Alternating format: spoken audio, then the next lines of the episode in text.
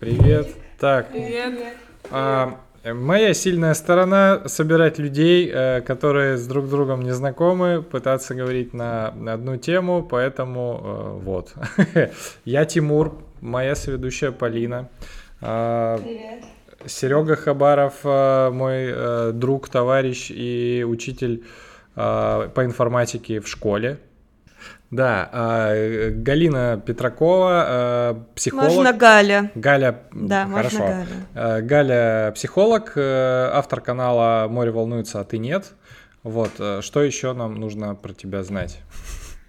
Я медицинский психолог или клинический психолог. Я работаю с тревогой, с депрессией, аффективные расстройства, да, это ОКР, ПТСР, биполярные расстройства в том числе. Чего еще? Работала какое-то долгое время в психиатрической больнице, да, в Алексеевской, которая бывшая Кащенко. Ого. Ну, да.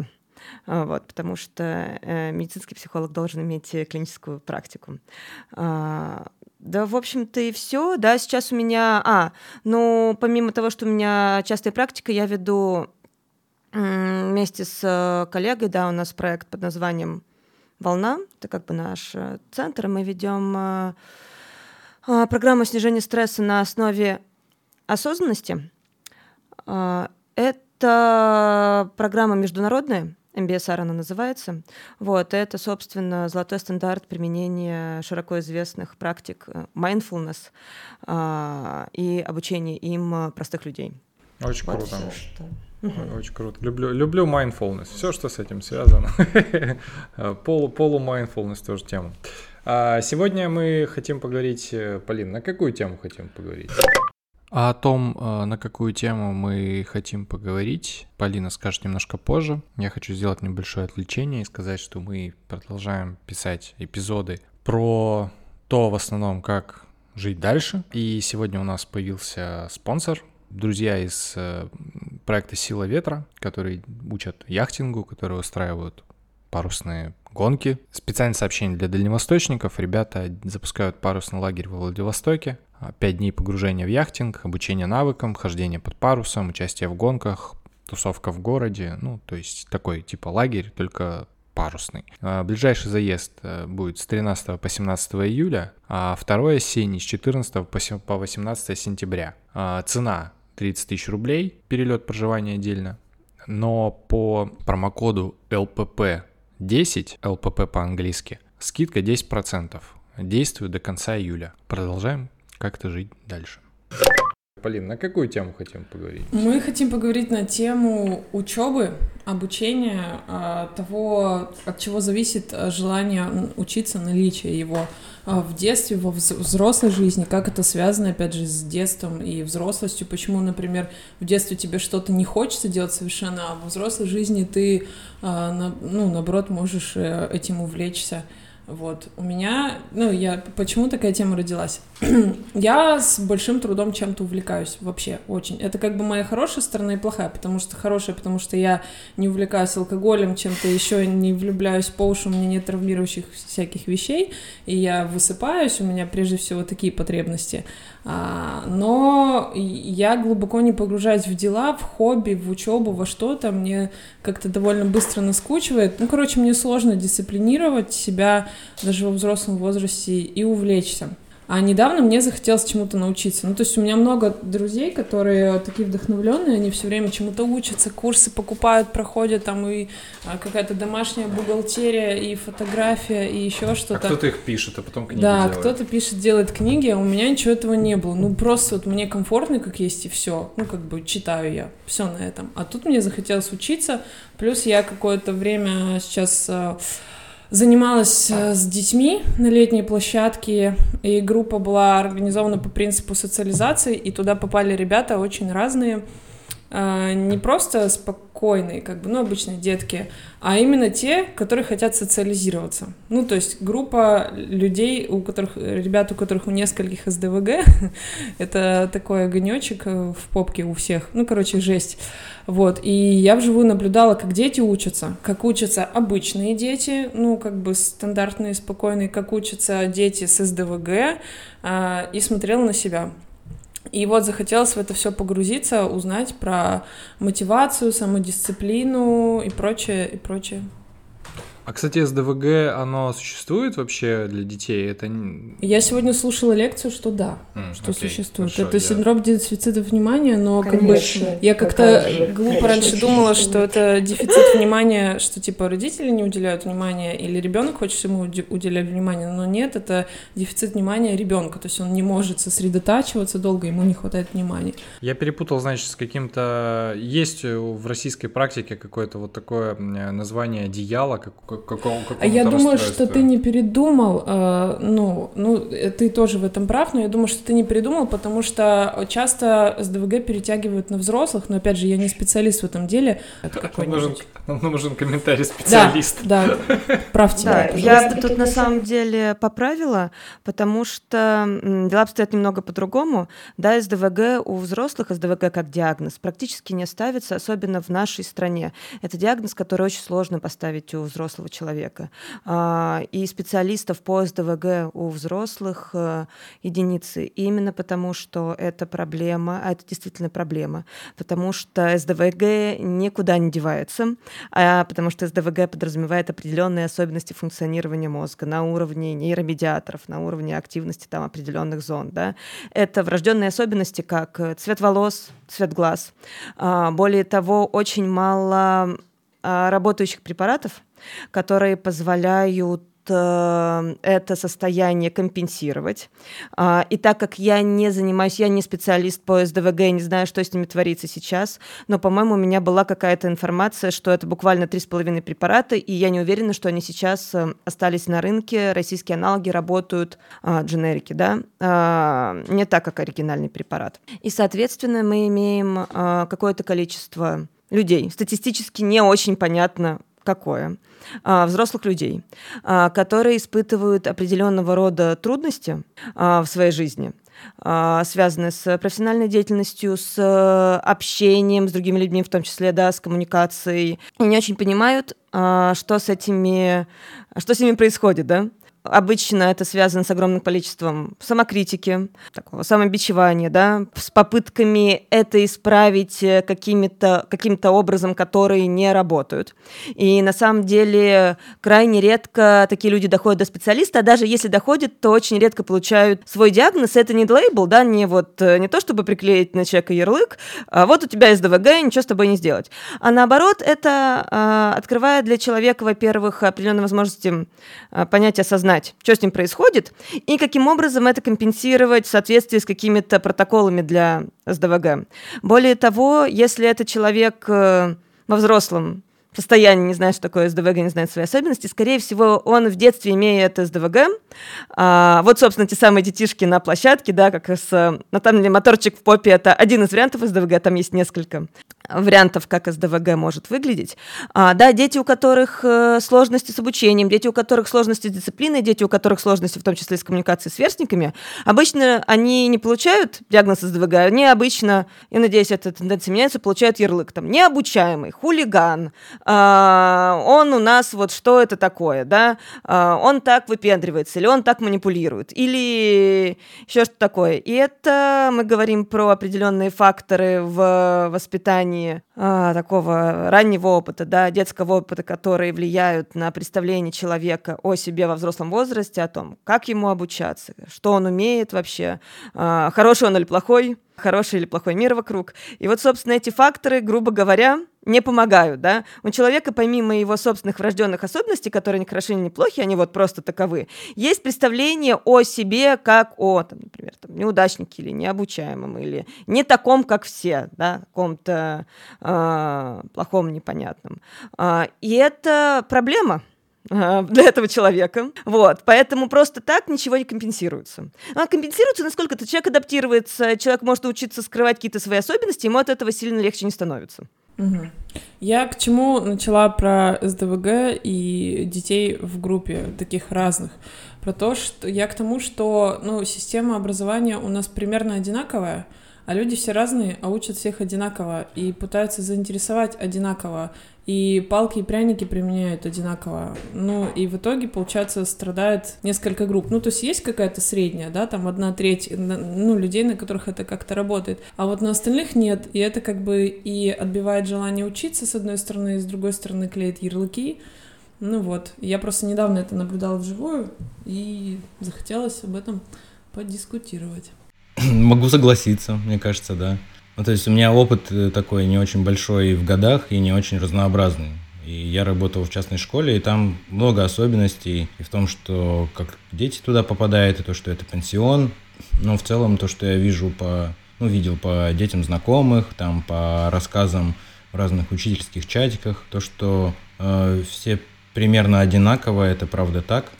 И то, что нужно иметь какой-то большой такой ресурс, не знаю, ресурс уверенности в себе, чувствование себя в порядке со стороны учителя, чтобы вот этот индивидуальный подход как-то смочь его вывести просто. Я как-то пробовал делить классы на 3 группы, ну, которые реально там, вот ты говоришь, треть. Я думаю, треть, ну, вот я даю какую-то программу, там, какое-то задание, и думаю, вот эти пойдут вперед, им надо дать чуть побольше этим, ну, вот как обычно, а другим, ну, хоть что-нибудь, чтобы получилось. И это такая сложность, ну, комплексность, она в геометрической прогрессии растет. Если у тебя как будто становится в 3 раза больше классов. И нужно с этой сложностью... Это как будто ты ведешь не 1 проект, а 3, да, если там про проекты говорить. Если у тебя там 4 класса, то их становится 12. Это очень сложно, и тебе нужно готовить задания, как-то просчитывать. И, в принципе, там в какой-то момент ты сдаешься просто. И уровень падает, либо... Ну, скорее всего, он падает вниз, да, потому что все остальные справятся. Вот, наверное, да, гребут под одну гребенку. В целом это понятная схема. Учителя не любят переучиваться, и вот эта всякая индивидуализация, она, ну, добавляет проблем, скажем так, да, потому что тебе нужно думать про детей, а дети сложные, все люди разные, да, если у тебя вдруг появляются разные дети, то что им нужно готовить все по-разному, ну, с ума сойти можно. Ну, вот. То есть, да, если... получается, и страдают, прости, что перебила, если ты уделяешь внимание сложным детям, то страдают обычные, потому что они как бы нормальные, они сами справятся, а если ты уделяешь время нормальным детям, то сложные тоже как бы брошенными являются. Ну, если это большой класс, у меня еще классы были маленькие, да, это, мне кажется, так и есть. Что тут очень сложно жонглировать, тут надо такое педагогическое мастерство проявить, чтобы, например, все вовлеклись в какую-то движуху или в тему, и на разных уровнях. А еще если у тебя тема, я не знаю, там информатика или там биология, то детям это может быть неинтересно, еще нужно найти угол. То есть сложность варьируется и угол подхода, да. Например, если мы делаем проекты, связанные с информационными технологиями, кому-то плевать там на программирование, а кто-то больше там про дизайн, то нужно предусмотреть, чтобы у тебя вот такая была какая-то, не знаю, игра, назовем, да, в которой дети могли бы поучаствовать под нужным углом и с нужным уровнем сложности, еще чтобы была ситуация успеха, было бы здорово, если что ты что-то сделал, у тебя получилось. Поэтому вот эти ярлыки, они же идут от безысходности, как бы. Ты себя так оправдываешь, мне кажется. То есть со стороны родителя тебя может хватить сил как-то увидеть особенности, с этим как-то работать, да, там, у меня дети очень сильно отличаются. И так и хочется порой сказать, что, как там перечисляла, манипулирует, хулиган, значит, он хочет чего-то добиться, он, не знаю, невоспитанный, а вот, значит, есть другой ребенок, который все понимает, помогает и так далее. А на самом деле нужно их вообще в системе рассматривать, как они друг с другом взаимодействуют и какие их, и детей в классе, конечно, да, потому что действия одних подкрепляют уверенность или неуверенность других, и там нужно как-то вмешиваться иногда, чтобы не происходило... Ну, развитие вообще, успешные становились более успешными, а неуспешные менее неуспешными. Тут непонятно, ты их всех в какую-то среднюю точку, что ли, как-то складываешь. И получается, ну, хз, что получается. В общем, это сложно, вот с точки зрения педагогики. Я вот... Можно еще влезу? Попробую. Та штука, да, с которой я столкнулась, просто у меня новое впечатление, у меня нет педагогического образования, но у меня как бы... У меня тоже. Здравствуйте. У меня большой опыт общения с детьми, я в многодетной семье, я старшая сестра везде и всюду, Вот, и для себя я открыла, что детей, когда собирают, подбирают, ну, и нас тоже, в общем-то, в нашем детстве, нас тестируют по навыкам, но никто не тестирует детей по психологической готовности к тому, чтобы учиться, быть в классе, в каком-то коллективе. И на 10 лет, на там, 11, да, людей, которые могут быть психологически несовместимы, не готовы, закидывают в один котел и закрывают крышкой. Вот, давайте, чтобы как бы нудность разбавить, просто вспомним вообще, кто как учился, кто как пошел в школу, кого отдали в 6 лет, а он еще совсем этого не хотел. Кого держали. Ты думаешь, это как-то влияет на историю про то, есть ли у тебя потом желание учиться или нет? Ну, мне кажется, возможно. Какие-то все равно же травмы происходят. Кто-то не готов взаимодействовать, вылазить из своей ракушки, еще не сформировался, хоть хорошо пишет, читает, а кто-то готов. Я бы тут, наверное, честно, мне хочется добавить про вот 7, да, сейчас я думаю, что Сергей-то тут меня поддержит, да, что не вопрос 6, 7 или 8 лет, да, а вопрос действительно... Вот то самое, и не вопрос навыков. Читать, писать учат в школе. Ребенок не обязательно должен уметь это делать, да, к первому классу. Вопрос той самой пресловутой психологической готовности. Ребенок должен понимать правила, то, что и иметь возможность, произвольное внимание должно сформироваться. Ему учитель говорит какое-то задание, он должен смотреть на доску, это про произвольное внимание, на это, собственно, должны тестировать. И насколько я знаю, тестируют, ну, по крайней мере, пытаются. Другое дело, что насколько, ну, как бы, я не очень понимаю, насколько родители могут результаты этих тестов, да, ну, предположим, вот у меня ребенку 7 лет, все уже пошли в школу, а как же так? А мне вот говорят, что у него еще нет этой пресловутой, да, психологической готовности к школе. А что мне делать? А все остальные, все его друзья вот уже в школу пошли, да, а потом, если отдавать его 8 лет, сейчас это вообще нонсенс, он там будет в самый взрослый классе, да, и это как будто бы тоже вроде бы не очень хорошо. И это мы только рассматриваем систему российского образования, когда первый класс — это очень уже такая система с какими-то жесткими правилами, чуть ли не со школьной формой, чуть ли не с оценками, которых там, по идее, не должно быть. Да? Я сейчас не в России, и тут и мой ребенок идет в первый класс, поэтому я должна была включиться в то, что будет происходить. И во многих странах совершенно другая система. Да? Есть вот эти вот начальная школа, в которой, значит, прескул, то есть по-нашему детский сад, мягко перетекающий в начальную школу, когда нет жестких правил, когда дети во время урока могут спокойно вставать, ходить куда-то, могут где-то посидеть, чем-то позаниматься, да. То есть правила не жесткие, и классы небольшие, и педагог действительно не упирается в конкретное задание, а совмещает в себе вот такой классный руководитель плюс такой воспитатель в детском саду. И это... тоже по-другому, да, и тут мы можем говорить о том, что в целом ребенок без психологической готовности там, к российскому первому классу может пойти туда, это будет абсолютно окей, многие дети идут в 5 лет, и никаких травм ни у кого не наблюдается, да, ни психологических, никаких других. С одной стороны. С другой стороны, если ребенок пойдет в школу без психологической готовности, обязательно это значит травма. Как бы это значит некоторый геморрой для учителя, у которого будет какое-то количество детей в классе, которые будут вставать, ходить, не знаю, веселиться, хотеть играть и не хотеть тут сидеть, не понимать, что вообще происходит в данный момент.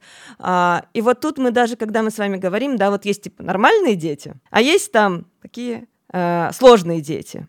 Мы же немножечко тоже с вами клеим эти ярлыки, да? Да, я и хотел спросить, насколько корректно использовать слово «нормальные дети». Ну, не очень корректно, мне это резануло слух, я прямо скажу, просто потому что тут мой опыт... Я понимаю, что это удобно использовать, да, и мы не имеем, да, в виду ничего, что могло бы каким-то образом оскорбить кого-то. Но, например, для достаточного количества моих клиентов, например, есть нормальные люди, а есть вот какие-то другие, а есть вот ты. А да? Ты можешь посоветовать вот все тогда, что а вот ты говорить, ненормальный. Чтобы не позориться? Средний ребенок, средний человек, как лучше сказать? Смотря про что мы говорим. Это же мы сейчас пытаемся оперировать какими-то статистическими величинами, да? Есть ребенок, если мы говорим про людей с диагнозами, да, то у нас тут есть, прямо с диагнозами, то у нас тут есть, я использую люди с особыми потребностями, да? Кажется мне, тем более, что мы тут говорим про образование, да? Образование — это предоставление некоторых, не знаю, может быть, сейчас это коробит, да, услуг, но вот мы ребенку даем определенный там комплекс знаний, да, и у некоторых детей есть другие потребности, есть специальные потребности. Да, вот например, все они могут не слышать. А все остальные, как на всех остальных? В смысле, с остальными это один только вариант. Потом, если мы говорим про статистические какие-то величины, вот есть там большинство детей, да, а есть какие-то дети, которые выбиваются из этого большинства. Нужно ли нам вообще выделять их в какую-то отдельную группу и делать на этом акцент? Это тоже вопрос. В каком смысле? Мне кажется, что да, почему нет, просто для того, чтобы что-то объяснить, если мне нужно... Кому? Я не знаю, да даже на собрании. Но вот мы собрались, мне нужно сказать, что вот эти ребята в среднем как бы примерно одинаково справляются, себя ведут, а кто-то очень сильно выбивается. И если мы будем избегать всех слов, то это будет сложно объяснить, опять же. Я не любитель... Нет, я согласна, что нормально, ненормально звучит плохо. Это скорее... если возможно, то в каком-то узком-узком-узком кругу. Явно не с родителями, не с детьми это следует использовать, если следует. Но я не фанат вот этого, давайте не будем говорить никакие слова, потому что что-то там. Так это ж не никакие слова. Ладно, да, хорошо. Мы говорим слова. Мы говорим слова, просто мы используем более точные слова, потому что норма — это очень расплывчатое понятие, и при этом оно стигматизирующее. Речь Гали вот как раз, мне кажется, про это была. И про то, что ты когда говоришь, что есть ребенок с какими-то с определенными потребностями, это, это звучит нормально. Это не оскорбительно, и при этом становится понятно, что имеется в виду. Мы выделяем детей в какие-то группы на основании чего? Например, на основании того, насколько они могут решить эту конкретную задачу, насколько быстро они усваивают знания, насколько они способны включаться в задания, насколько они насколько они понимают учителя, насколько они... Это все разные, да, параметры. Насколько они управляемы. Насколько они соответствуют каким-то моим представлениям о прекрасном, о том, как должен себя вести ребенок в классе. Но у меня в одной группе окажется, предположим, ребенок с СДВГ, ребенок с спецзапущенностью, ребенок, которого просто где-то в серой зоне, он там с ними где-то сидит, и мне, в общем, как-то не особенно понравилось, и мне там что-то показалось, у меня 30 детей в классе. Там же будет какой-нибудь ребенок просто очень яркий, активный, где-то будет ребенок с, например, просто ребенок с определенным темпераментом, да. И вот у меня появляется некоторая группа детей, которые по какому-то параметру, которые обычно, когда я говорю, я так ставлю себя на место учителя, да, которые обычно я сама не очень определяю. Успевающие и не успевающие, да, вот эти могут, а вот эти не могут. При этом мне очень трудно, если я с этими детьми не долго и глубоко общаюсь, да, если я просто там учитель-предметник, я понятия не имею, почему каждый из этих детей не успевает и не справляется конкретно по моему предмету. Там могут быть абсолютно разные факторы, которые на это влияют. Более того, и мне кажется, мы это не можем не учитывать. Я понятия не имею, что происходит в семье у каждого из этих детей, скорее всего. И что произойдет потом с этими детьми, когда я на всеобщем собрании скажу, что вот у нас есть, значит, нормальные детки, хорошие, успевающие, ладно, а вот есть там Вася, Петя, Коля и Катя.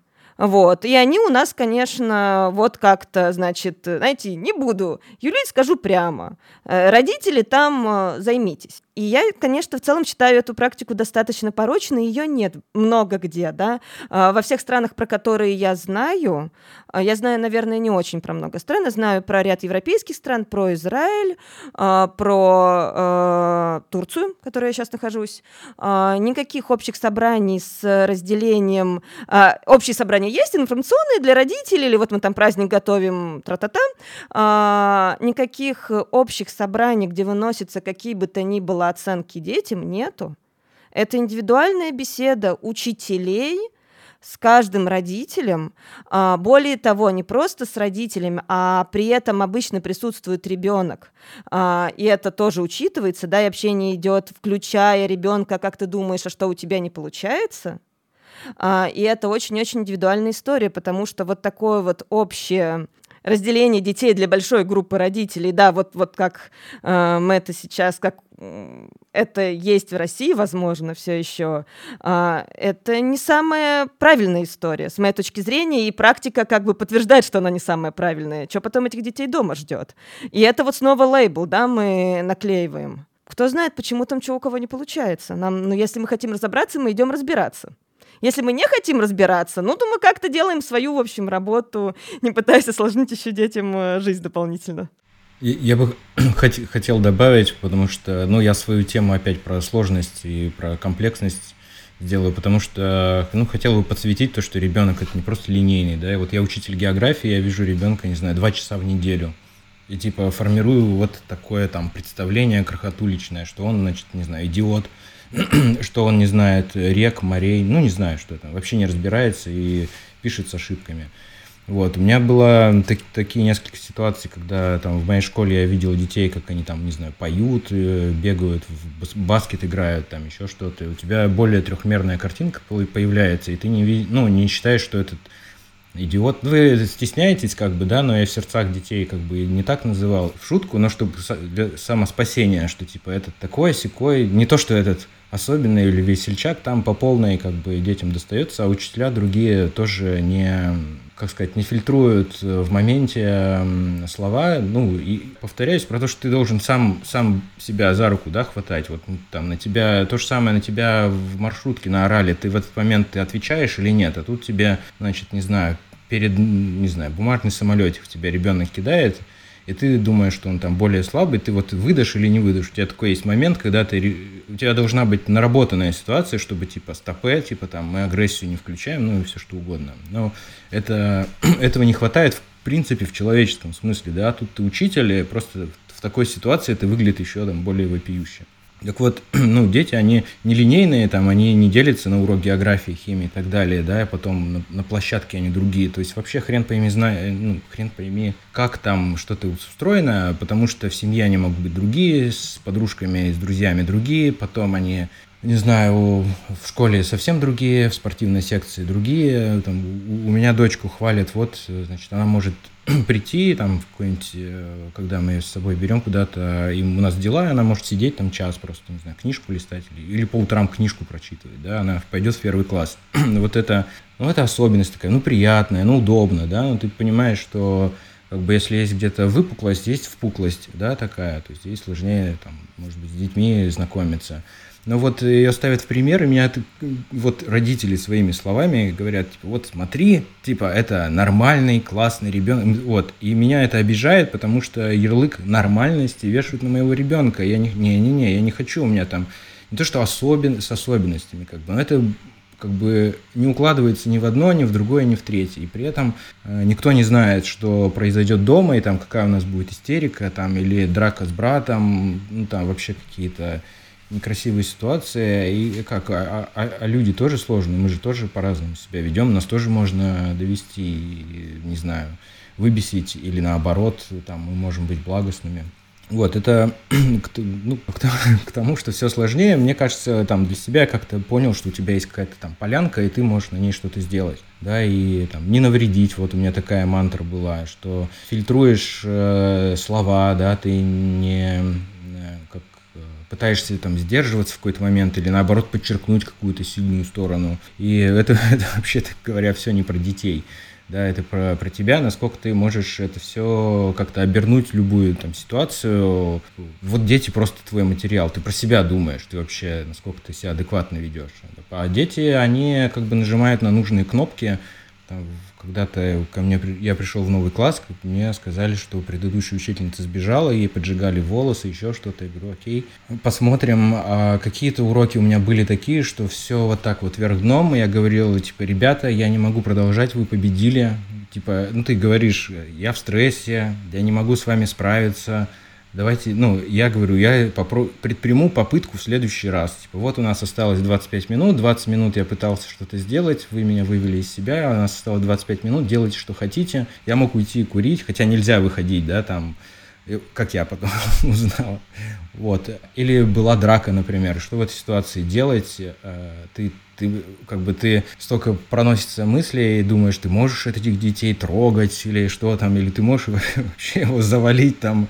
Да, ну, это все про человека, который вот непосредственно находится с детьми, и опыт своих детей мне очень сильно помогает. Там какие-то книжки, когда я читал, я не педагог, но книжки про то, как дети вообще, что это такое, да, он помогает, как они развиваются. Там есть разные фазы, не знаю, одним нужно одно в определенном возрасте, другим другое, кого-то надо оставить в покое, кому-то нужно подойти, там усю-сю, все сделать. Это сложно, и там одна моя первая поляна, мои собственные дети, другая, вот те, кого я могу, не хочется говорить спасти, но побыть рядом. Вот типа такого, побыть рядом. И то это сильно выматывает, я не уверен, что я буду дальше учителем, да, мне, как бы я говорю это про то, что мне стало все понятно, как это устроено, мной двигал интерес, и поэтому у меня был, ну, есть такой запал, как Тимур говорит, что он все время учится. Для меня, мне было интересно посмотреть, как это работает, прям нырнуть с головой, значит, поразбираться, почитать про педагогику, посмотреть на детей, понять какую-то химию, понять, как это сейчас устроено. И сейчас я, наверное, как-то понимаю, что меня еще и триггернуло то, что у меня ребенок пойдет в школу. Да? И вот для меня такая спасающая мысль в том, что дети настолько гибкие, они такой булшит фильтруют, что моя задача, чтобы родительский стержень был, он как-то мощнее, чем внешние такие проявления и школьные поветрия, там будут флаг поднимать, петь гимн, как бы у нас это, в нашей области это прям приняли еще в конце учебного года, я видел это как в школе, и ты понимаешь, что ребенок попадает там в среду, там что-то будет, и ты всего не узнаешь, да, и ты не узнаешь, когда твой ребенок ездит к подружкам, к сестрам с ночевкой, ты не знаешь, что там было, о чем они говорили, тебе нужно это, ну, как-то научиться принимать и думать, что вот в 15 лет она вообще ничего не будет рассказывать, а там в 19 она уйдет из дома, и вот поспокойнее к этому относиться, вот оно как бы такое рандомное, но хочется верить, что будет какой-то такой стержень, который, не знаю, в стрёмные какие-то ситуации направит, ну, в какую-то безопасную, в нужную там сторону, не знаю, да, но все это не подконтрольно. Вот мы там говорим про какое-то образование, группы детей. Я вообще не знаю, как это существует, потому что, с другой стороны, сложных детей стоят учителя, которых тоже, значит, они многие обеспокоены тем, что мы обсуждаем, какими-то новыми практиками, методиками, цифровизацией, не знаю, новыми правилами от министерств. И они тоже как-то креативят, и у каждого такого опытного учителя просто миллион методичек написан, там, каких-то программ, каких-то фишечек. Вот. И это выглядит здорово, если вы загуглите там школьные какие-нибудь сайты учителей, которые выкладываются методические наработки, которые еще и короче, там для аттестации нужно получать. Это генерация контента, безумное количество, просто прорва. И я не знаю, не представляю, как я бы пошел разбираться в чем-то, не пропуская это через себя, там, не знаю, скачав методичку. И там тоже нужно, ну, как-то развиваться в этой степени, в этой сфере, да, чтобы как-то присваивать это знание себе, еще и соотноситься с другими учителями, когда вообще, ну, то есть некогда, наверное, не всем учителям есть, когда, короче, там с точки зрения учителей тоже все сложно и неоднородно, и сами учителя вот примерно тем же могут страдать, что я этот учитель, значит, передовик, вот у меня медали есть, награды, а я, значит, лузер, потому что я, значит, не проходил аттестацию. И вообще вот это, почему-то возникло слово противостояние, да, то есть учителя и дети, они, вот это сообщество детей, там класс и педагогический коллектив, они взаимоопыляют друг друга и вообще задают планку друг другу, они неразделимы, да, например, то есть для меня загадка, я не понимаю, как можно учить каким-то компетенциям, ну, не предметным, а когда ты как взрослый не демонстрируешь эту штуку, да, дети же перенимают, то есть если ты там орешь на кого-то или там не здороваешься с плохим учителем, который тебе насолил, не знаю, да, это все перенимается. Короче, я бы вот это все вместе, две системы, ну, их больше, конечно, рассматривал, потому что они друг на друга влияют. И если говорить про то, как там сделать детей более нормальными, они должны быть в сфере влияния более нормальных взрослых. Но взрослые, черт возьми, тоже выросли откуда-то из как из детей, которые тоже были в каком-то этом окружении каких-то других взрослых. То есть это такой клубок, который надо, ну, сад такой просто, все цветет и пахнет. И как к этому подступиться, не знаю. Я наблюдаю, восхищаюсь, как бы, и понимаю, что маленькую грядку я могу как-то окучить. Но вот за все остальное, там, говорить какие-то тренды, методики, бла-бла, я просто не осилю и не знаю, нужно такую голову иметь или как кучу времени и практики, чтобы это все сделать. Вот конкретно в этой ситуации, в этот момент, в этой песочнице детям было хорошо. Конкретно на моем уроке, значит, было неплохо. Или плохо, я это тоже могу принять. Да? Конкретно вот мы пошли покатались на велосипеде и поссорились всего 2 раза. Класс.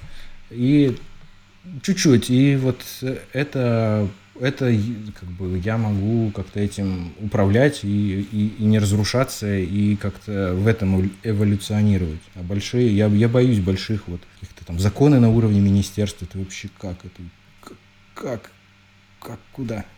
Я хотела спросить у вас, что, на ваш взгляд, нужно, чтобы учиться, или по-другому, что... Ну, какие составляющие есть у желания учиться? Какие составляющие должны быть, чтобы человек или ребенок хотел учиться? Ну, я сразу скажу, почему, я сочёл этот вопрос общим, потому что мне кажется, что для детей это один момент, а для взрослого это совершенно другой момент. Потому что я, например, там детский опыт на себя, сложно могу применить, а ребенок мой. Я, наоборот, я представляю себя в детстве и себя сейчас, и мне кажется, работает и не работает одно и то же. Вопрос сложный, потому что мы сейчас говорим не просто про составляющие, некоторого успешного обучения, потому что для взрослых-то эти составляющие, всякие поведенческие протоколы, они в целом известны, да, вот из каких, причем абсолютно для разных навыков, можем сказать, что вот есть то-то, то-то, то-то и то-то, что-то из этого очень очевидно, что-то из этого совершенно не очевидно. Вот. Но можно сказать, что вот есть там исследования, да, или там метаанализ существующих исследований, которые нам говорят о том, что для того, чтобы ты достаточно освоил или освоила любой навык, на каком-то уровне, от, скейта до, решения задачек по физике, да, вот примерно надо делать так-то, так-то, так-то и так-то. Но когда мы говорим, что нужно, чтобы появилась мотивация, это вопрос очень сложный. Как у человека, потому что мы помним, да, что мотивация, она бывает внутренняя и внешняя. Это я вспоминаю там слова, термины, которые никто особенно не помнит после, не используя в своей работе после института, да, там ты обучался психологии. Экстренсивная, интенсивная, по-моему, это так называлось, да, но, грубо говоря, внутренняя мотивация — это когда мне это надо. Вот у меня муза пришла, мне это нравится, я хочу учить пению, физике, мне просто нравится, да? У меня есть мотивация, у меня есть вот это желание. Внешняя мотивация — это когда я хочу быть отличницей, или я очень боюсь не быть отличницей, например, или мне родители пообещали за 5 что-нибудь. Да, что там родители, щеночка купить. Или я учительницу очень боюсь. Или, наоборот, хочу очень понравиться учительнице. Да? Это все факторы, которые не имеют прямого отношения к тому, насколько мне хочется учиться именно этой конкретной деятельности, да? Но это тоже определенная мотивация. Галя, прости, это не то же самое, что и хочу, и надо? Это разные вещи, ты имеешь в виду? Нет, почему? Я же хочу понравиться учительнице, я знаю, что для этого надо делать. Я хочу и понравиться. Я хочу ей понравиться. При этом еще там, опять же, вспоминаю очень такие старые штуки. Советские психологи говорили о феномене сдвига мотива на цель. То есть у меня есть мотив понравиться учительнице, для этого мне нужно, хорошо знать физику. Я начинаю, чтобы понравиться учительнице, учить эту физику дурацкую. И в какой-то момент втягиваюсь. Я такая, это интересно и прикольно. И если раньше у меня был мотив понравиться учительнице, и для этого в мое этот мотив, да, это, собственно, то, что окрашивает мотивации, вот все. И для этого у меня была определенная цель сдать, хорошо решать задачки по физике. То теперь моим мотивом становится познать этот прекрасный и замечательный мир. Но это все такие рассуждения условно говоря, которые, не знаю, насколько они имеют отношение к действительности, грубо говоря, у нас есть мотивация, и мы понимаем, что мотивация, даже вот эта внутренняя мотивация, мне нравится что-то, она нестабильна. Ну, потому что сегодня я хочу и мне нравится, а завтра что-то у меня настроение не то, и мне не нравится, и я больше не хочу. Просто потому что вот сейчас не хочу, да. Собственно, и на эту мотивацию влияет огромное количество факторов. Если мы немножко так коснемся взрослых, то вот, например, пациенты, люди с депрессивной симптоматикой, с депрессией, да, постоянно попадают в ловушку, да и мы все попадаем в ловушку ожидания мотивации. Это когда я, чтобы делать что-то, ожидаю, что у меня изменится состояние, изменится настроение, ко мне, грубо говоря, придет муза, и я начну действовать. А муза не приходит. И что мы в этом случае должны делать? Да, почему существует поведенческая активация, и почему мы предлагаем клиентам, грубо говоря, закон action before motivation, да, действие перед мотивацией. Потому что если мы склонны к депрессивной симптоматике, если мы в стрессе, в огромном количестве случаев мотивация не приходит первая. И нам нужно ее подтащить действием. Нам нужно начинать действовать, не дожидаясь прихода мотивации. И затем само мое действие изменит мое психологическое состояние, и моя мотивация появится. Более того, это обычно происходит через 15-20 минут после начала деятельности. Так называют, да, там, вот, вырабатываемся. А да, может ли муза приходить не от стресса, а от, наоборот, комфортной среды? Типа слишком комфортно, и муза такая, что-то я не пойду туда. То есть, если мы в зоне комфорта, то, скорее всего, у нас мотивация не приходит как раз-таки, когда уровень стресса обычно выше, чем тот, в рамках которого мы можем эффективно действовать, например. Мотивация может не приходить по очень разным причинам, на самом деле. Вот по очень разным. Тут нам нужно понять, что мы не завязаны на эту музу, грубо говоря. Вот, и это прям очень такое когнитивное знание, да, я очень четко понимаю, что мне не обязательно дожидаться мотивации, я могу начать действовать, и более того, само мое действие может изменить мое эмоциональное состояние, дать моему мозгу корректирующий опыт, я выучу, да, я получу необходимый мне опыт, что я могу действовать, я могу справляться, это будет позитивным подкреплением и так далее, и так далее.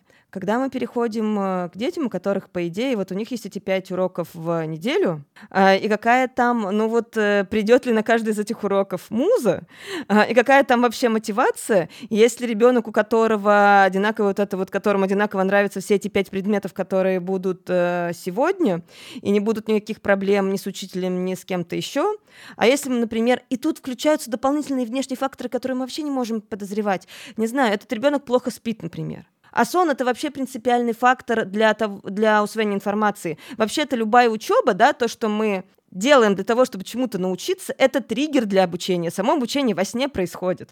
Да, так на секундочку. И наш ребенок, который, в общем, у него все хорошо, но почему-то, я не знаю, там у него, например, дома младенец и квартира однокомнатная. Да, и он просыпается, потому что, его там маленький брат и сестра просыпаются. И этот ребенок, мало того, что уставший, не выспавшийся, так еще у него падает качество активности его деятельности, он начинает получать плохие отменки, все, какая там мотивация. Школа в целом, оценки, да, это внешняя мотивация, это не внутренняя мотивация. Это внешний некоторый фактор, да. На ком-то работает, на ком-то не работает. Кому-то пофиг, оценка и оценка. Какие у нас для посещения занятий, может быть, мотивация общения с одноклассниками. Учитель может создавать эту мотивацию. Да, даже если предмет не очень... он наверняка не интересен 100% ученикам. Да? Учитель может давать какие-то интересные задания, объединять в группы, проекты. Учитель может своей личностью создавать очень комфортную обстановку.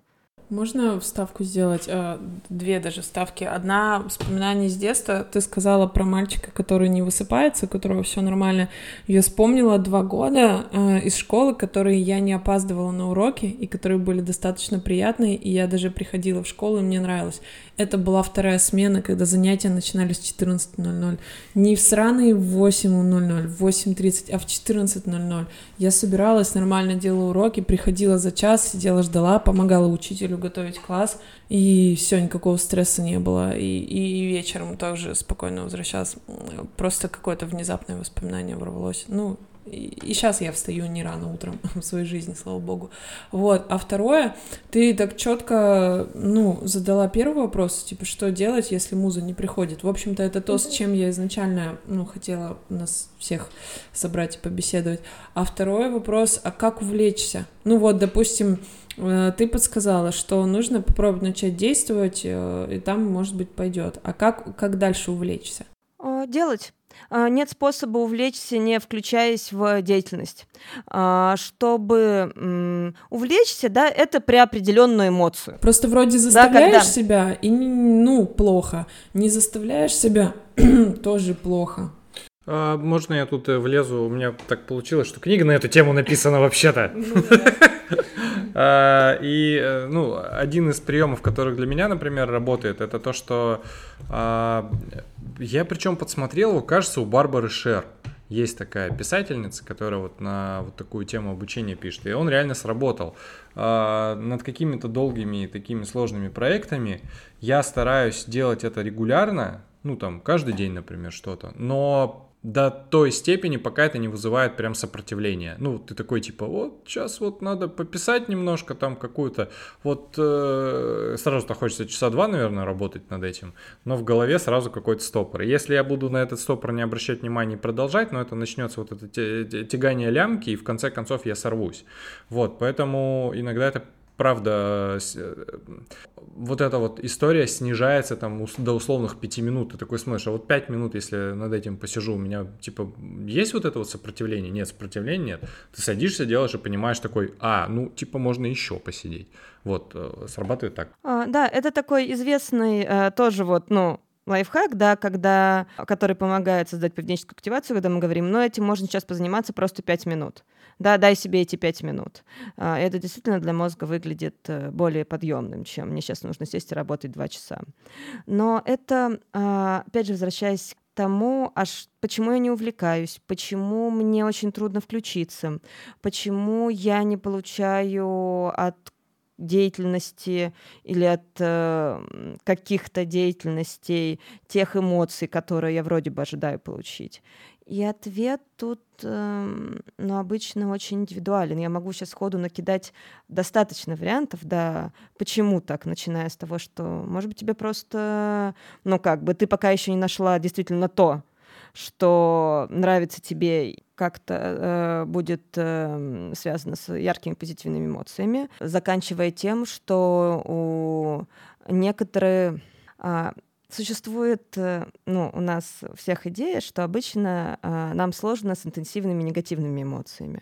Для достаточного количества людей интенсивные любые эмоции, любой модальности эмоций являются не очень комфортными, потому что физиологически, например, интенсивная тревога и, например, сексуальное возбуждение, и интенсивная радость физиологически очень похожи. Соответственно, мы можем избегать так или иначе, разными способами поведенческими столкновения просто с интенсивными эмоциями. Либо у нас может быть в голове очень четкая картинка, такое долженствование, как должно выглядеть нечто, когда я полностью включена в эту деятельность, у меня все получается, как я там здорово. И, соответственно, все, что когда я начинаю чем-то заниматься, я вроде бы что-то делаю, пытаюсь включиться, там у меня что-то получается, что-то не получается. И у меня помимо того, что я делаю что-то, у меня в голове идет параллельно второй процесс. Я сравниваю то, что сейчас есть, с некоторой картинкой. Это тоже еще один вариант, в моей голове, о том, как это должно быть. Этот второй процесс, во-первых, не позволяет мне полностью включиться в первый, во-вторых, до некоторой степени обесценивает то, что у меня есть сейчас. У меня появляется очень сильная оценочность. Вроде бы неплохо, но не так классно, как могло бы быть, или как я представляю, как это может выглядеть. И это только некоторые варианты. Можно я влезу опять сюда же с примером? Например, как на меня работает. Сейчас я уже покупаю себе какие-то курсы, которые я сама хочу, а не родители заставляют или там это физика или еще что-нибудь, упаси Господь.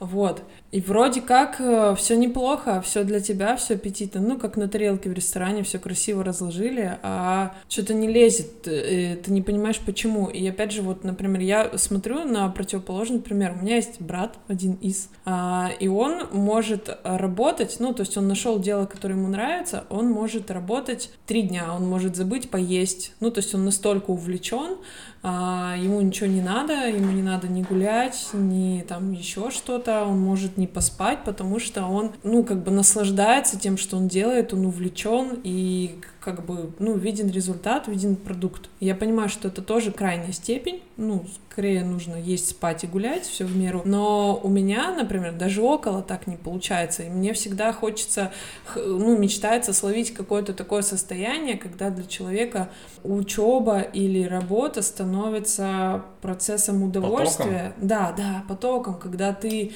не думаешь, ну, то есть вот я быстро переключаюсь на то, что меня это бесит, или на то, что это страдание, или сложность, там, час ты, там, ну, не час, ладно, пару уроков ты просидела, о, как интересно, как любопытно, а потом ты начинаешь сосредотачиваться на страданиях, и как-то все отключается, и нет вот этого потока, да. Как поток найти, как это устроено. А чтобы найти поток, нужно это. Главное, что не пытаться найти поток.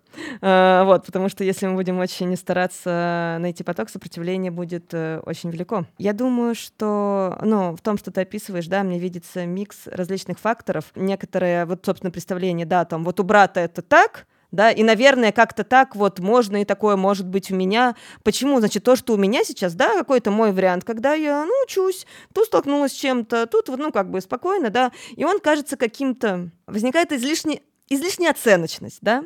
Когда я не просто делаю так, как у меня получается, да, как мне сейчас комфортно, а я постоянно сравниваю это с тем, как могло бы быть, да, например, там, как есть у брата, или как это в теории, как я видела, это работает у других людей, с одной стороны. С другой стороны, то, что ты описываешь, ты сталкиваешься с какими-то трудностями, как и мы все, когда изучаем все, что угодно, абсолютная норма. Но с трудностями сталкиваемся мы все, но вопрос в том, как мы реагируем на эти трудности, да, и тут абсолютно там ставить диагнозы по аватарке — это вообще не мое, но это что-то похожее на то, что одна вот эта вот трудность, да, которая абсолютно, естественная, да, все люди сталкиваются с трудностями, таким мы там валидируем, нормализуем, она как будто бы обесценивает все это, да, я уже не укладываюсь в эту красивую картинку. Вот это должно быть вот так вот поток, я тут должна сидеть, и в этом потоке, и все должно быть прекрасно, у меня тут какая-то трудность возникла. И на этом моменте, опять же, ты сталкиваешься с какими-то эмоциями, которые не ожидаешь. Учиться же должно быть классно, здорово, интересно и в потоке, а тут у меня возникает раздражение, злость, или мне грустно становится, может, мне стыдно становится, что это я вот не могу, вот так вот все могут, а я не могу, да? И эти негативные эмоции, воспринимающиеся, как, знаешь, такая... что-то, чего не должно быть в этом процессе, в рамках взаимодействия с этими эмоциями тоже может возникнуть очень много сопротивления, да?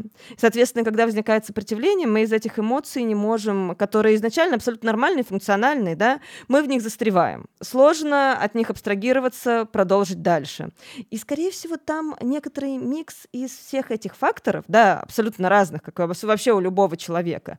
Но что я могу сказать, что вот состояние потока, да, это действительно... Оно изучается, и не каждый в своей жизни. Ориентироваться на состояние потока, в общем, я бы не стала. И не стала бы посвящать свою жизнь поиску этого потока во всем том, что мы делаем. Я бы скорее шла по пути такого принятия некоторых собственных особенностей и принятия того, как это есть для меня, да, как это выглядит для меня. Да, для меня это пока что так. Да, могу ли я просто включиться в то, как это есть для меня? Могу ли я не сравнивать? Могу ли я просто понаблюдать за собой в рамках этого обучения, да, за тем, что там, чего я испытываю? Нет ли у меня вообще идей, что мне необходимо учиться? Но хочется что-то закончить хоть когда-нибудь. Вот у меня единственный такой успешный и приятный пример, прикольный, это со сноубордом, когда, я об этом мечтала, встала, но это все равно же очень сложно. И я поняла, что фишка в том, что для сноубординга нужно очень много всего. И это не то, из чего ты раз и вышел. То есть нужно куда-то специально приехать, собрать амуницию, надеть. Это как минимум нужно отстегнуться, расстегнуться, снять кучу слоев и уехать обратно в город. И это не всегда просто. И вообще транспорт не всегда есть. И я оказалась в таких условиях, что я просто ничего не могла сделать. Ну, то есть ты спустился, и дальше тебе нужно подняться. Ты не можешь сказать, к черту это все, и развернуться, пойти дальше в лес к медведям. То есть я была вынуждена продолжать, и это сработало, и я научилась. Но для этого мне нужно было натянуть на себя скафандр, уехать в лес, где нет транспорта, связи и всего. А вот хочется чему-то учиться, но чтобы это было более доступно и просто, чем со сноубордингом.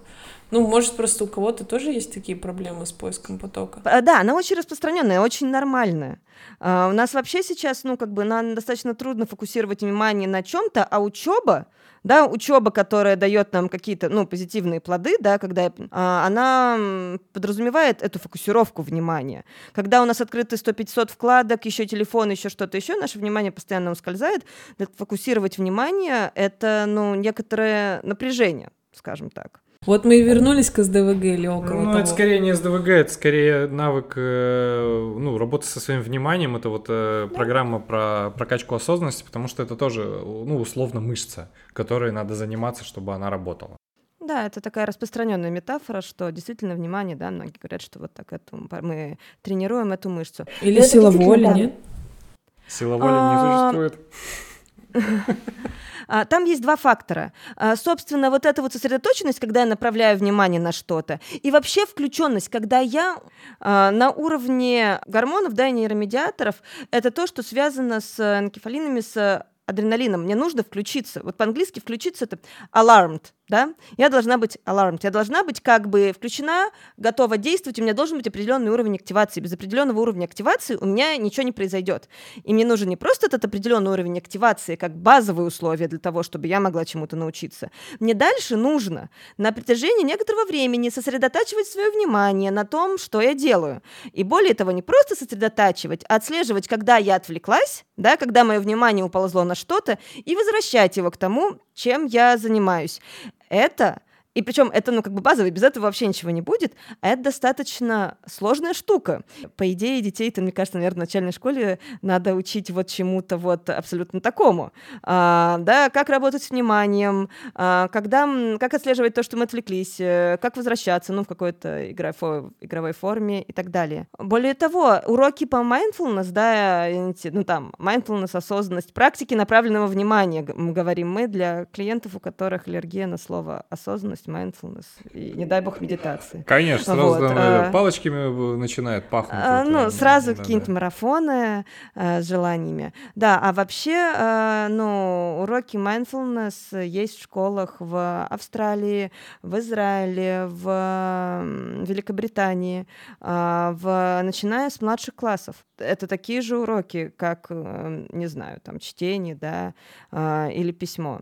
Но более того, чтобы дальше, как раз про то, что ты говорила, мне нужно каждый раз, я не могу родиться, мне нужно повторять, потому что не могу просто так все взять и уехать, нам действительно нужно много повторов для обучения. То есть, грубо говоря, нам нужно много-много повторов, нам нужно повторять, делать какое-то количество ошибок при этих повторах. Более того, в рамках этих повторов неплохо было бы, если бы мы каждый раз чуть-чуть усложняли себе задачу. Мы сейчас говорим, это очень просто представить себе в моторных навыках, вроде сноуборда, или вроде, на скейте я учусь какой-то трюк делать. Но это релевантно также для любого другого обучения, Много повторов, с каждым повтором мы стараемся сделать чуть-чуть быстрее или на чуть-чуть более сложном материале. И мы будем сталкиваться с ошибками, самое важное, И тут нам нужно очень четко понимать, что перфекционизм наш в этом случае нам не помощник, потому что для полноценного обучения нужны ошибки. ошибки.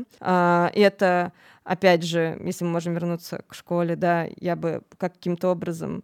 Очень здорово, если учитель может делать на этом акцент, потому что если мы не ошибаемся, мы не можем ничему научиться. Ошибки необходимы. Они усиливают активацию нейронных цепей, да, которые отвечают, собственно, вот за это состояние аларма, да, за то, что мы включены в обучение. Когда мы ошибаемся, это может субъективно ощущаться как стресс, да, особенно если у нас есть определенное когнитивное убеждение по поводу ошибок, или мы запуганы. Но, по сути, это всего лишь усиление концентрации внимания, которое ставит нас в более выгодное положение при следующей пробе. С обманом себя для внимания у меня не получаются регулярные штуки, я вот замечаю за собой. Я даже не знаю, с какой стороны подступиться. Подступлюсь, наверное, с того, что, да, можно себя как-то обмануть, и когда вот, Полин, я впадаю в такое, что типа вот я сейчас сяду, там что-то сделаю, я как-то пытаюсь это все выбросить и уже сидеть или держать в руках телефон и что-то наговаривать или писать, и отложить. Тогда ты не успеваешь себя раскрутить до того момента, что ты, значит, либо начинаешь сравнивать, либо ты задумываешь, как я сейчас все идеально там запишу, или вот у меня будет гениальная идея. Я полностью согласен про действия, я это знаю. Ну, да, когда ты вовлекаешься, там, я прочитал этот совет в году 2004, что ли, у своего товарища. Просто 5 минут ничего не делаю, но я теперь даже делаю не 5 минут, а просто ты начинаешь что-то делать, вообще не ожидая, ты пишешь, ну, какая-то идея приходит с печатками или надиктовываешь какую-то штуку, просто и как у тебя начинает что-то такое нарастать, ты просто отчуждаешь, как бы, и выбрасываешь. Ну, ты можешь потом просидеть еще 2 часа, а можешь не просидеть. Конечно, никакого перфекционизма, вообще плевать. Книжки и видео я стал смотреть до первой мысли, просто я не дочитываю, не досматриваю ничего, ну, практически ничего, да, это окей, мне кажется. И ценность в том, что вот эта вся сборка разных вот этих всяких недоделанных штук, мне кажется, она уникальна. И как бы это последовательная как бы непоследовательность и есть как бы, ну, каким-то стержнем, что ли, да, какой-то красной нитью. Да, окей. Потом вдруг оказывается, что, значит, все было не зря, и ты там через какое-то время оказываешься специалистом с уникальным опытом, который и тут, и сям, и тут знает, и понимает, как это связано. Но только если ты это все через себя пропускаешь, а не сидишь по поводу того, что я ничего не добился, я до конца не дожал. Да пофигу вообще, как бы, нет такого критерия. Вопрос вообще зачем? А зачем это доходить? Вот как бы мы говорили про мотивацию, чтобы мама была довольна, или чтобы у меня там сертификат был, или, ну, зачем, кому это покажешь? Потом быстренько представить тот момент, что ты получил сертификат, и ты его показал маме, и чё? Как бы. И вот ради этого, значит, у меня были страдания на 2 месяца. Ну, бросил курс и бросил. Понравилось, не понравилось. Вопрос зачем? Один мой знакомый сказал, что он пытался учить английский и очень много раз, заходов и так далее, а потом, когда он подумал, что ему, возможно, придется свалить, это была совершенно другая история. Как бы там репетиторы, подкасты, видосы, субтитры, ну, вообще по-другому, это совершенно другая мотивация. Хотела вскинуть, что я ушла с 5-го курса университета, прям перед дипломом, просто потому что я не хотела писать диплом и подумала, что он мне вряд ли пригодится, а английский я и так знаю. Ну, то есть я дошла до всего, только я не хочу писать диплом, потому что я не люблю вот эти все формальные словечки, формальные обряды, это столько нервов, и это уже второе образование. Я не забирал свой 2-й диплом, там, я как-то в институте сразу 2 получал, потом там был какой-то мерзкий научник или проректор, кто он там был, он, значит, я делал диплом просто на отвале, и, в общем, на выпускной, кажется, я даже не пришел, и вроде у меня 2 высших, но у меня 2-го подтверждения нет. Я так это называю 1,5 образования. Пофигу, как бы, ну, в смысле, ну, как сказать, вот этот... У меня куча мыслей, сейчас я сосредоточусь. Вот мы начали с этого говорить про то, как мне учиться, там, как мотивацию. В чате у Наташи Бабаевой услышал такой термин «образовательная тюрьма». Он вроде даже на Википедии есть. И многим, это прям как вот ты со сноубордом, и многие хотят, чтобы их там дрючили, чтобы, значит, через 2 недели сгорает доступ к курсу, вы платите кучу бабок, у вас там есть куратор, который с плеткой ходит вас. Они типа говорят, ну, люди реально этого хотят, потому что по-другому не могут. Да, ну, это тоже можно. Можешь самому себе это устроить. У меня никакие регулярные какие-то истории, блин, обучение, правда, я иногда прохожу, когда оно мне вот прям супер нужно. А так я не дочитываю, не делаю. И то, что я думаю про это, где найти мотивацию, я как-то философски называю это интересом к жизни. Вот если подняться на какой-то метауровень, то вот и мой любимый пример тут — это ржавый гвоздь в луже. Как бы это интересно или нет? Это офигенно.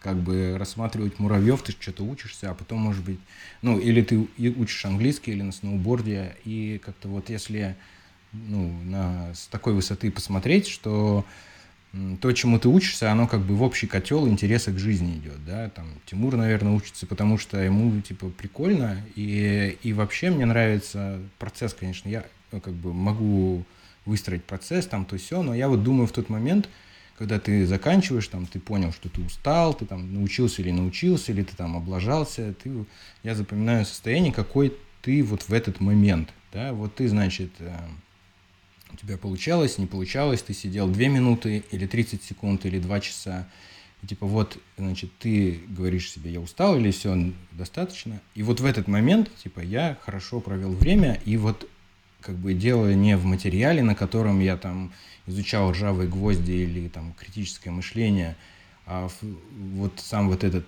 процесс, он сейчас закончился, и мне было прикольно. Вот. Наверное, чтобы изучить содержание, да, нужны интервальные повторения, там усложнять и так далее. Я просто немного разочаровался в контенте в самом. Его настолько много, и что ты не то, что даже учишься учиться, а ты с этим знанием проводишь хорошо время, да, и вот это знание моря, ты вот любуешься морем, или там ты думаешь, я вот, значит, море, что, нарисую картину, опишу его стихами, или ты просто там поплавал и вышел, вот знание моря, да, и все мы никогда не изучим, и вообще я знаю людей, наверное, которые вот, ты говоришь, они специалисты, профессионалы такие узкие, как эти, ну, люди в своей теме там прямо дрелят и грызутся, да, они могут быть, все может быть шире, они думают, блин, я не могу с этой темы соскочить, черт возьми, я там 20 лет пилю одну и ту же штуку, и типа у меня такая будет упущенная выгода, то есть все может быть сложнее, да, я вот как бы могу посмотреть с разных сторон, и как бы тебя отпускает, потому что ты отпускаешь в том смысле, что ты не держишься за эту конкретную мысль, за этот конкретный угол зрения, что этот чувак молодец, он там 100 500 часов туда потратил, он великий, его прет, он по 3 часа не выходит, по 3 дня не выходит там из своей мастерской, может, он страдает, и он за таким перфекционизмом гонится, да, который нам вообще не снился. Может быть сложнее, чем просто кажется, что... Даже я не умаляю того, что человек может кайфовать, просто все может быть сложнее. И в самом вот этом поиске того, что тебе нравится или не нравится, и ты недопрошел, мне кажется, надо расслабиться, как бы отпустить, если у тебя есть такая возможность. Просто у школьников не всегда она есть, вот если про школу говорить.